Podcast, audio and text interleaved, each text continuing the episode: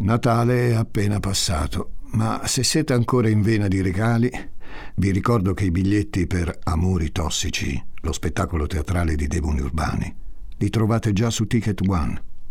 Il 18 maggio 2023 vi aspetto al Teatro degli Arciboldi di Milano, eh? E ora torniamo a noi.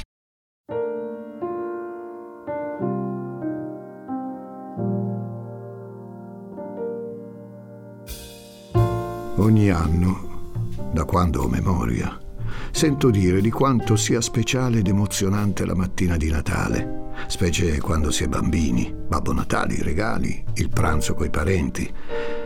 Non si parla mai invece di come ci si sente il giorno dopo Natale, quando i parenti sono andati via e vi ritrovate faccia a faccia con la casa vuota le carte dei regali sparse un po' ovunque e magari i piatti ancora da lavare. La mattina di Santo Stefano somiglia un po' a quella canzone di Sergio Endrigo. La festa appena cominciata è già finita. Ancora a letto, vi girate su un fianco, vi sfregate gli occhi e restate in ascolto di un terribile silenzio. Vi lasciate cullare da quella sensazione di clima ovattato, come se sulle pareti di casa fosse calato un velo, o meglio, un sudario. Sono Francesco Migliaccio. Il Natale ormai è passato. Benvenuti a un nuovo episodio di Demoni Urbani.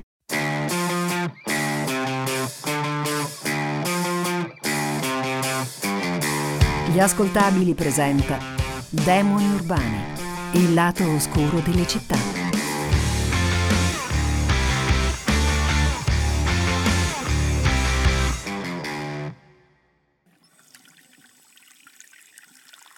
Lorena si sciacqua la faccia, poi fissa lo specchio.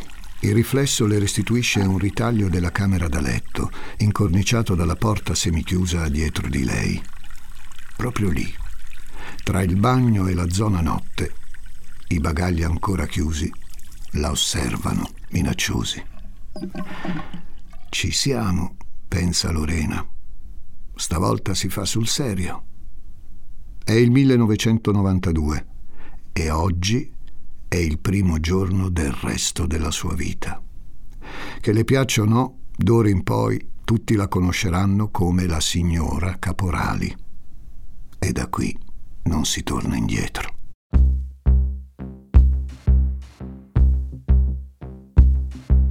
Il viaggio di nozze è stato un disastro. Prima di quel momento non aveva mai messo in dubbio che il matrimonio fosse una svolta naturale del suo destino. Certo, c'erano state delle incertezze, ma non è forse ciò che accade nella testa di ogni futura sposa? Non è la tappa obbligata prima di e vissero tutti felici e contenti? Poi però si è ritrovata a dover dividere spazi che era abituata a sentire propri. A giacere a fianco di un uomo che ora le pare poco più che un estraneo. A farsi toccare da lui, a lasciarlo entrare dentro di sé. Forse frequentarsi per un anno non era stato abbastanza. O forse, più probabilmente, non è fatta per il matrimonio. D'altronde, come poteva saperlo? A 30 anni, Nazareno Caporali è stato il suo primo fidanzato. La fervente cattolica Lorena gli aveva chiaramente espresso la volontà di mantenersi casta fino alle nozze. Ma ora si chiede se la fede non sia stata solamente un comodo pretesto. Sa che dovrebbe desiderare il proprio marito, ma la verità è che la sua vicinanza la lascia indifferente, anzi quasi la infastidisce. E quando lui la tocca, a lei sembra solo una cosa tutta sbagliata, come cercare di far entrare un quadrato dentro un cerchio.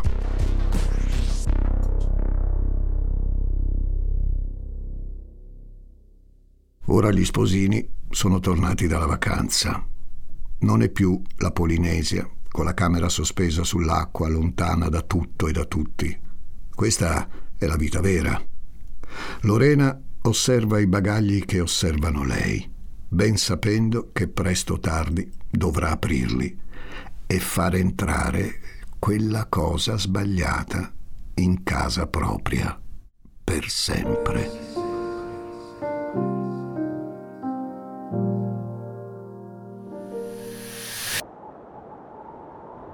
Vista da fuori la villa sembra immersa in una nube di silenzio. Un fiato gelido percorre il vialetto che conduce all'ingresso, mentre il cielo tarda a fare spazio al primo sole. Anche all'interno la casa tace, come se trattenesse il respiro dopo aver visto qualcosa che non avrebbe dovuto vedere. La penombra che avvolge tutto è turbata in una sola stanza, dalle luci intermittenti dell'albero di Natale. Qualcuno dentro la villa si sta svegliando.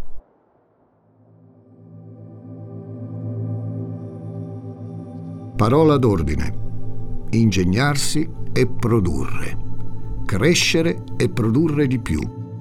Così funziona in Brianza, il cuore manifatturiero d'Italia, la patria dei mobilifici e dei tessuti, del pragmatismo e dell'individualismo, del soldo e dell'imprenditoria. Così funziona a Casa Radice, che è sempre stata un po' casa e un po' azienda, non per nulla, soltanto una strada separa la villa dove Lorena vive attualmente dalla fabbrica di famiglia. Una fabbrica storica che porta il loro nome, dagli inizi del Novecento. La Eliche Radice, produce eliche e componenti per imbarcazioni facendo letteralmente da propulsore all'industria navale italiana. Figlia unica, Lorena è la naturale erede dell'impresa di famiglia. Un giorno non molto lontano la guida della società passerà nelle sue mani, così come è stato per suo padre Alfredo prima di lei.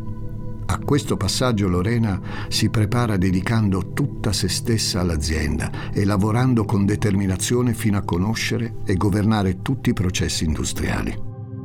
Quando è pronta per età ed esperienza a tenere sempre più salde le redini dell'azienda, il periodo non è dei migliori. Proprio nel 1992, anno del matrimonio tra Lorena e Nazareno, L'Italia si trova ad affrontare un crack finanziario senza precedenti. Fattori di crisi come la crescita del debito pubblico, la svalutazione della moneta e il sistema di corruzione messo in luce dall'indagine Mani Pulite culminano nel cosiddetto mercoledì nero, il 16 settembre 1992, giorno in cui la lira è costretta a uscire dal sistema monetario europeo. In barba al clima sfavorevole, l'azienda nautica in questo periodo sceglie di scommettere sul futuro, ampliando la capacità produttiva e proiettandosi verso un nuovo sviluppo tecnologico. Un simile approccio Lorena sceglie di applicarlo al proprio matrimonio, o quantomeno ci prova. Ve l'ho detto, casa sua è sempre stata anche un po' un'azienda. Nonostante i problemi riscontrati già in luna di miele, infatti, lei e Nazareno hanno deciso di andare avanti. Rimarranno sposati per tenere fede all'impegno preso e per salvare le apparenze. I voti nuziali sono troppo importanti. Mantenere lo status quo è troppo importante. E questa è stata la prima decisione che hanno preso insieme, come marito e moglie. Familiari e amici non dovranno accorgersi di nulla. I panni sporchi si lavano dentro casa. Ogni attrito, ogni litigio, ogni insofferenza rimarrà tra le mura della villa, o meglio ancora, tra le mura della camera da letto.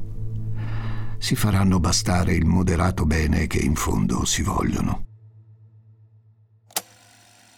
Se non fossimo sposati, tu saresti l'ultima persona al mondo, tu saresti l'ultima persona con la quale vorrei dividere la mia vita, veramente l'ultima. Del proprio marito, Lorena apprezza il carattere sereno e pacato. Stanno insieme da poco, ma si conoscono da anni e gli ha sempre invidiato l'imperturbabilità con cui gestisce gli ostacoli. Lei che, nota per essere una donna tutta d'un pezzo, a volte non riesce a non farsi cogliere dallo smarrimento. Dal canto suo, Nazareno di Lorena apprezza l'intelligenza, la personalità forte, l'ambizione. Dove non si incontrano è il piano emozionale. Ad esempio, per Nazareno l'affetto è qualcosa che si coltiva, per Lorena qualcosa che si protegge. La propria riserva emotiva Lorena se la tiene stretta e vi attinge solamente in casi eccezionali, quando il mondo riesce a infrangere la campana di vetro sotto cui trova riparo.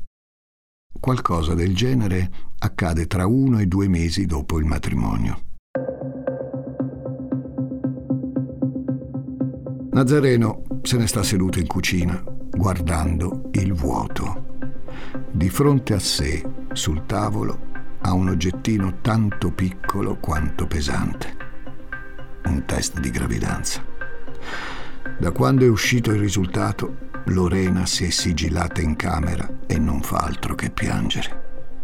Come sempre, non ha alcuna intenzione di lasciare entrare il marito nella stanza così come nei propri pensieri. Se fossero un'altra coppia, la notizia di un bambino in arrivo sarebbe una benedizione. E invece sono loro due così sbagliati insieme. La gente pensa che sia Lorena la parte stabile della coppia e Nazareno quello più istintivo, romantico, governato dalle emozioni. La verità è che c'è molto più controllo nella passione di lui che nella freddezza di lei. Lorena non era pronta per quel test positivo. L'ipotesi di un aborto non le passa nemmeno per l'anticamera del cervello eppure non è pronta ad accogliere una nuova vita dentro di sé, dentro il proprio spazio, così come non era pronta ad accogliere Nazareno.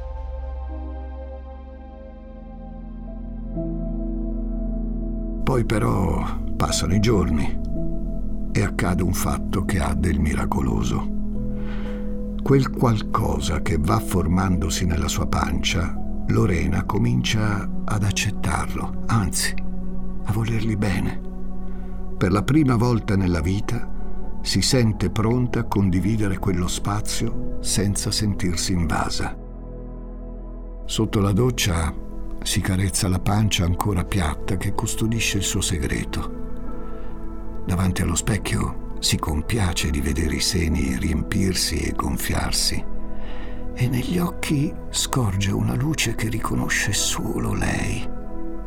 Tra poco sarà Natale e mai come oggi Lorena sente così forte il senso dell'attesa.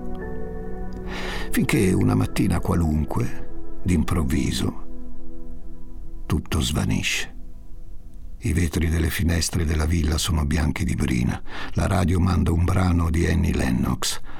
Lorena si alza e indossa una vestaglia e quel qualcosa che era nel suo corpo se ne va veloce come era arrivato. Al suo posto una scia di sangue e una fitta di dolore tutto sommato, sopportabile. Ciò che Lorena non può sopportare nei giorni e nei mesi a seguire è il dolore dentro di sé, che scuote la sua campana di vetro come un terremoto, un dolore invisibile come quella gravidanza troppo breve per lasciare il segno altrove che nel suo cuore. L'aborto spontaneo la spinge a chiudersi ancora di più. E il marito non è capace di starle accanto davvero. Così, a parte il lavoro, Lorena non vuole più uscire di casa, né ricevere sostegno, né fare progetti di alcun tipo. La festa è finita, si dice. Forse non è mai nemmeno cominciata. Ho passato i primi quattro anni della nostra vita in comune a rodermi il fegato mentre tu russavi in quella camera, a stare qua fino alle quattro, alle cinque del mattino, a piangere, a disperarmi. Non te ne sei mai accorto, non te ne è mai fregato niente.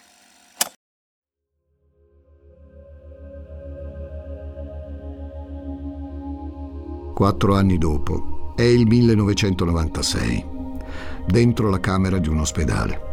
In piedi, davanti a una finestra, Nazareno si scioglie in un dondolio lento e un po' goffo. Tra le braccia stringe un minuscolo fagottino, suo figlio. Nazareno gli presenta il mondo e gli sussurra all'orecchio i nomi delle cose sfocate che ci sono là fuori. Il bambino guarda in su e gli risponde gorgogliando in una bolla di saliva. a fianco, stesa a letto, c'è mamma Lorena, che riposa dopo la fatica del parto. Hanno passato anni tra tensione e conflitti continui, anni miseri in una casa dove potevano avere tutto. Gli ultimi mesi però sono stati buoni, i migliori da quando si sono sposati.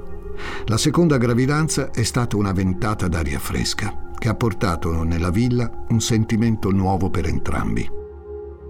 Lorena si è avvicinata al marito e cerca la sua complicità al punto che ha caldeggiato il suo ingresso nell'impresa di famiglia. Finalmente Nazareno è riuscito a convincere la moglie che la sua esperienza di affermato commercialista potrà essere preziosa per la Eliche Radice e lui è disposto a lasciare la ricca professione in studio per mettersi a stipendio pur di costruire qualcosa con lei. Un bellissimo bambino, una brava moglie, una nuova carriera Beh, pare che finalmente tutti i tasselli del puzzle stiano trovando posto per Nazareno Caporali. Di nuovo stringe a sé quella nuova vita di appena poche ore e gli sussurra che tutto andrà bene e che lo proteggerà sempre.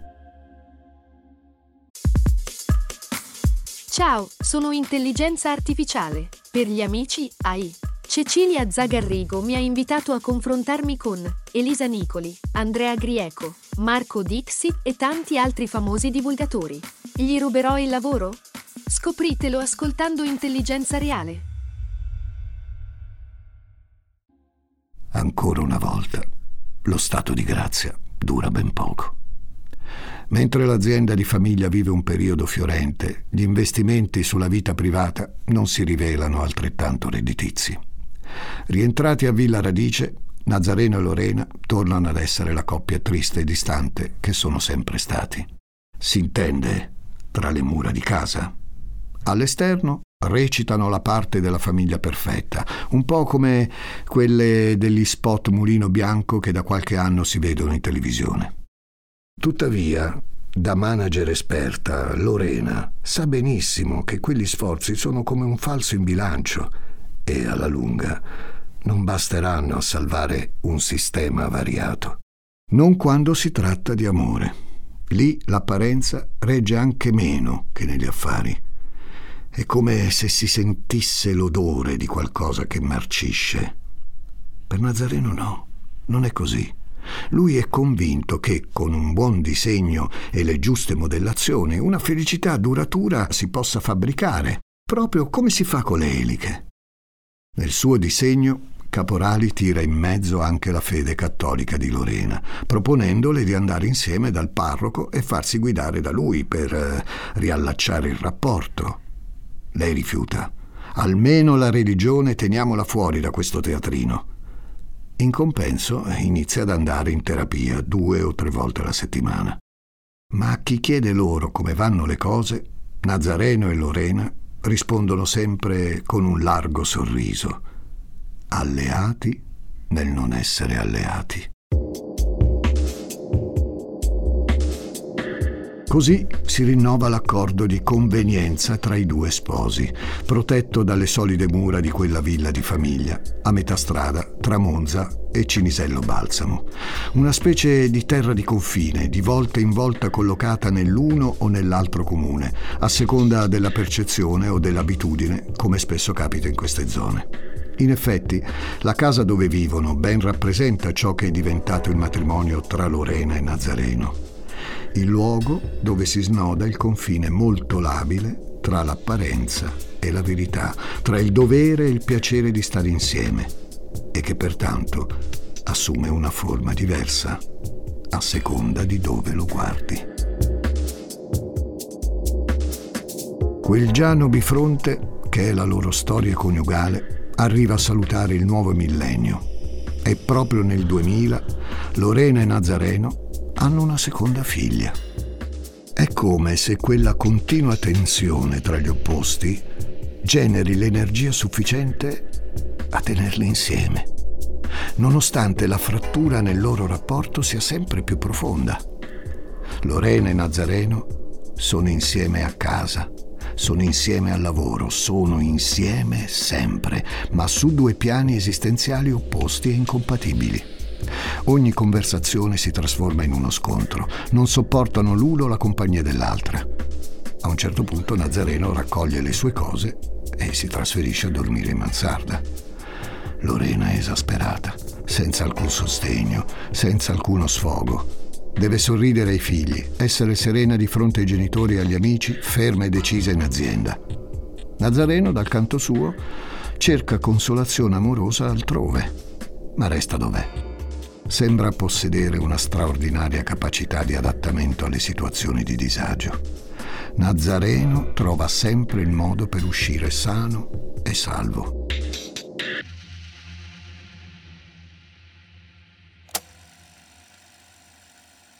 Ci sono tanti modi per insultare le persone. Ci sono quelli come me che gridano, che hanno una faccia sola, che gridano e dicono esattamente tutto quello che gli passa per l'anticamera del cervello in quel momento lì. E poi ci sono quelli come te, che non gridano. Però, dopo tre mesi di matrimonio, già mi consigliavi di farmi ricoverare. Nazareno e Lorena vivono in uno stato di continua tensione. Litigano ogni volta che restano soli nella stessa stanza. Lei si dice esasperata e lui le dà dell'isterica. A un certo punto Nazareno viene allontanato dalla società di famiglia a causa di una gestione finanziaria inappropriata che, se non è riuscita a fare gravi danni, certo non si è dimostrata efficace. Lorena invece si prepara a ereditare la dirigenza del padre e occupa ormai le posizioni più alte dell'azienda.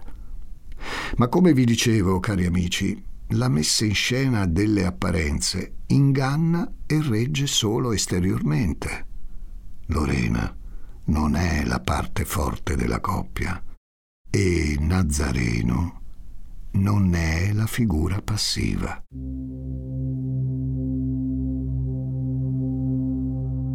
I silenzi e la condiscendenza mascherano solo la superficie del suo comportamento un giorno comincia a prendere da parte i suoceri e a manifestare loro la sua preoccupazione per lo stato di salute mentale della moglie. Racconta che Lorena è esaurita, sta perdendo la testa, continui scatti d'ira e non fa che maltrattarlo.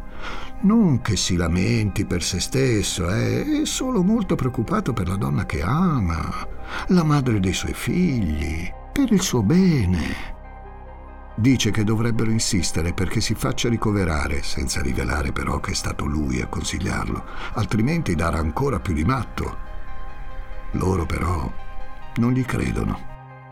Soprattutto da quando ha lasciato l'azienda, Nazareno ha la fama di persona non del tutto affidabile, mentre Lorena, beh, Lorena è la loro figlia. La conoscono da quando è nata e la vedono ogni giorno sempre stata responsabile, con la testa sulle spalle e riservatissima sulla propria vita personale.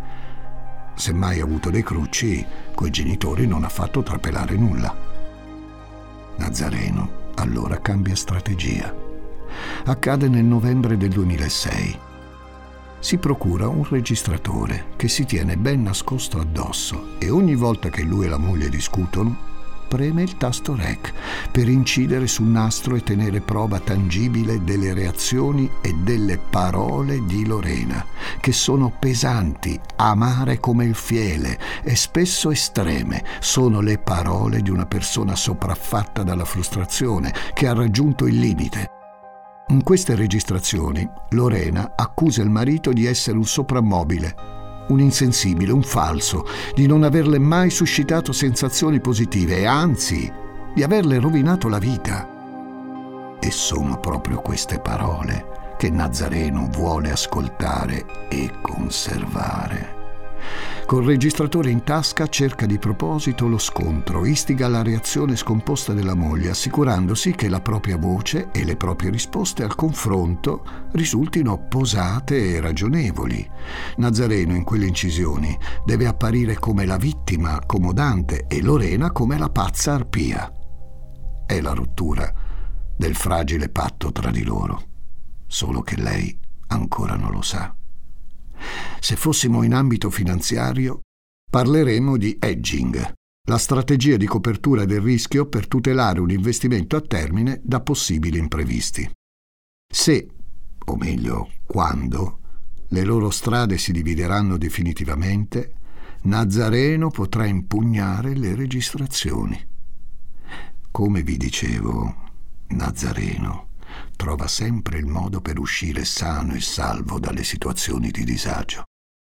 E poi c'è un altro dettaglio non trascurabile. Come vi dicevo, Caporale a un certo momento cerca altrove le attenzioni che sua moglie non è in grado e non ha più alcuna intenzione di dargli. Da circa un anno porta avanti una relazione segreta con una donna che ha conosciuto in chat. Se Lorena lo sapesse, chissà che scenate farebbe.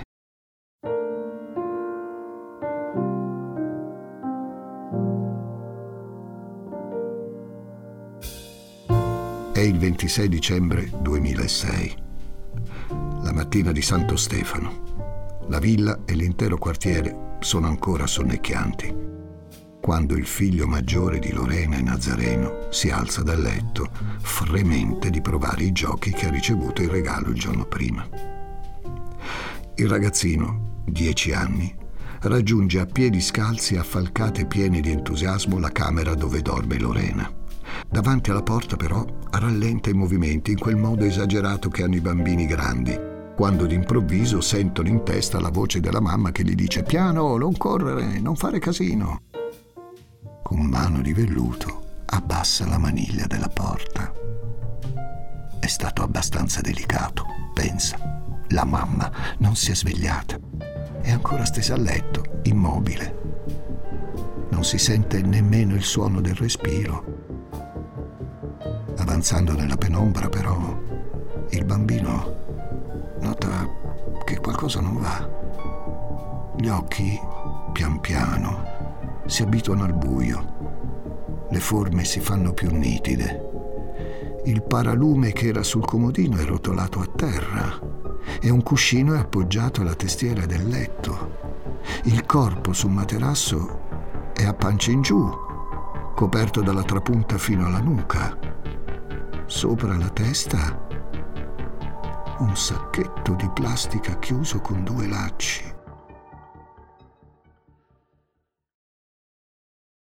«3 gennaio 2007. L'Italia si appresta a rientrare al lavoro dopo la pausa natalizia. Nuovo anno, nuova crisi finanziaria, vecchi panni sporchi di sempre che le famiglie cercano di lavare in casa propria, con risultati sempre più scarsi. Sul Corriere della Sera, tra le pagine di cronaca nera, spicca un grande titolo che annuncia una svolta nel caso di Erba, l'orribile strage che il mese precedente ha sconvolto il paese. In un angolino in basso, nella stessa pagina, si legge invece Morta soffocata, indagato il marito. Il trafiletto parla ovviamente di Lorena Radice. Appena trovato il cadavere, la famiglia ha chiamato il 118. Per la precisione, il bambino ha chiamato il papà, il quale ha detto di avvisare subito la nonna materna di quanto è accaduto. È stata lei a telefonare al 118. Nazareno Caporali ha sostenuto immediatamente la teoria di un suicidio. Il contesto è lo stesso che aveva già da un pezzo descritto ai suoceri. La moglie era esaurita e depressa, non più in grado di controllare le proprie emozioni. Adesso che la tragedia si è consumata, e Lorena non c'è più, però può descrivere il quadro preoccupante del matrimonio che hanno portato avanti per 14 anni. Racconta di come le cose siano andate male fino al principio, di come siano peggiorate nel tempo e di come Lorena, solo lei, fosse totalmente contraria all'ipotesi di considerare la separazione e il divorzio. La polizia ha raccolto anche la testimonianza di persone che hanno udito marito e moglie litigare furiosamente la sera prima del ritrovamento, il 25 dicembre, la sera di Natale.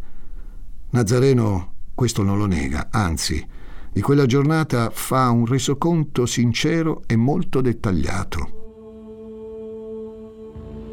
La mattina di Natale, Lorena si presenta da Nazareno con delle carte in mano. Sono dei biglietti di auguri che l'uomo ha preparato per la sua amante e dimenticato dentro un raccoglitore in casa. Lorena li ha trovati mentre finiva di preparare i pacchetti.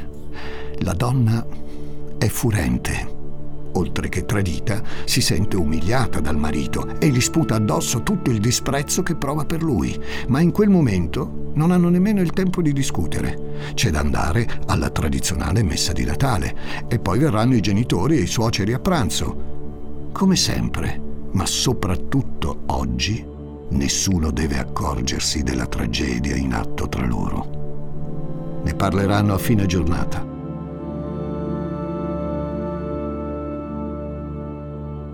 La sera, quando tutti se ne sono andati, Lorena si trascina fino al bagno. Non ha nemmeno la forza di chiudersi la porta alle spalle. È ancora Natale. Si occuperà domani di questa situazione. Guarda la vasca e pensa a una specie di guscio, a uno spazio protetto che possa accogliere solo lei.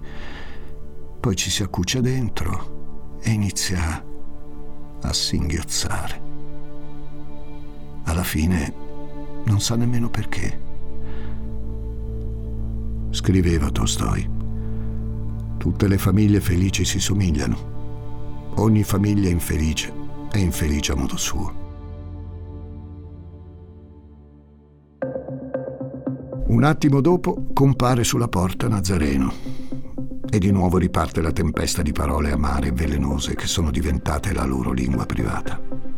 Lorena alterna la rabbia alla sofferenza. Nazareno invece, ancora una volta, oppone un muro di gomma, che poi è quella insopportabile condiscendenza che è sempre stata la sua arma. Lorena scuote la testa e pensare che è quello che l'aveva fatta innamorare di lui. Le piaceva la sua tranquillità, i suoi modi pacati, anche nei momenti più critici. Poi ha cominciato a capire ha capito che la serenità di Nazareno si nutre del suo nervosismo. È il suo modo di dirle che è lei a essere fuori posto, fuori luogo, fuori tempo, fuori tutto, sempre. E più lui non reagisce, più lei si infervora, diventando come lui la dipinge. Lorena non lo sa, ma Nazareno non manca di tenere traccia anche di questo momento nella registrazione lo si sente mentre con voce premurosa le chiede che cosa voglia e se può fare qualcosa per lei. La moglie risponde lapidaria. Sai che cosa avrei voluto? Un uomo che mi volesse bene.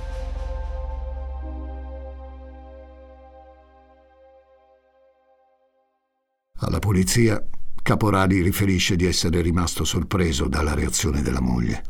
Con tutti gli insulti che gli rivolgeva, non credeva le potesse importare davvero della presenza di un'altra donna. L'uomo racconta poi che verso le tre di notte Lorena è tornata da lui come una furia e ha cercato di aggredirlo. C'è stata una lotta, o meglio, un tentativo di attacco che lui si è limitato a sedare tenendo lontana da sé la moglie con il braccio teso e la mano aperta sul suo petto poi più nulla. Secondo la versione di Caporali, insomma, la moglie si sarebbe ammazzata nottetempo sola, soffocandosi con un sacchetto di plastica. Ma è una ricostruzione che regge poco alla prova dei fatti. La ridottissima quantità di materiale organico rilevata all'interno del sacchetto è segno evidente che la donna è stata soffocata prima di averlo in testa.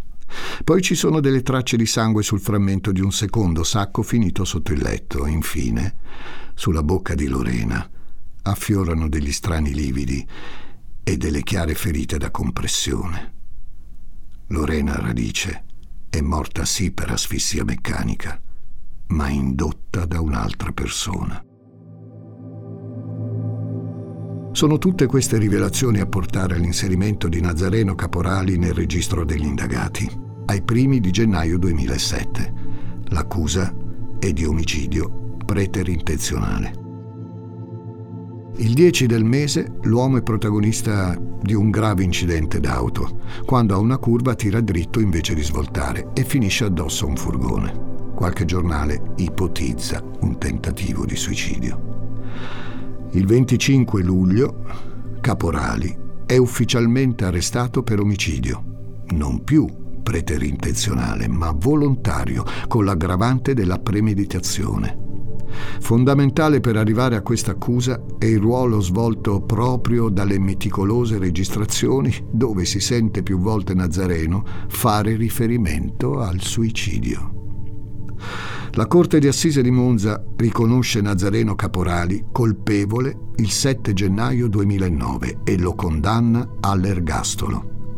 Da qui i suoi avvocati fanno ricorso in appello e poi di nuovo in Cassazione, ma entrambe le volte la sentenza viene confermata. Le motivazioni presentate sono a dir poco eloquenti. Così si esprimeva la Corte. L'intensità del dolo nel commettere un reato così feroce, la scelta di far ritrovare il cadavere della madre al figlio, al prezzo di un pesante trauma che graverà su di lui per tutta la vita, l'aver scelto il giorno di Natale per uccidere Lorena, così ponendo per il futuro una pesante ipoteca su tutti i giorni di Natale che i suoi figli avranno e vivranno comunque nel ricordo della tragedia.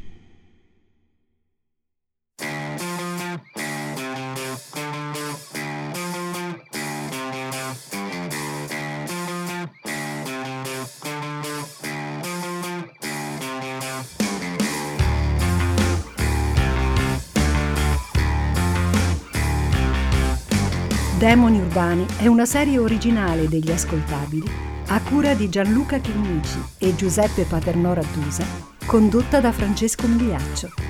Questa puntata è stata scritta da Maria Triberti. Editing e sound design di Francesco Campeotto e Alessandro Levrini. Prodotto da Giacomo Zito e Ilaria Villani in esclusiva per Spotify.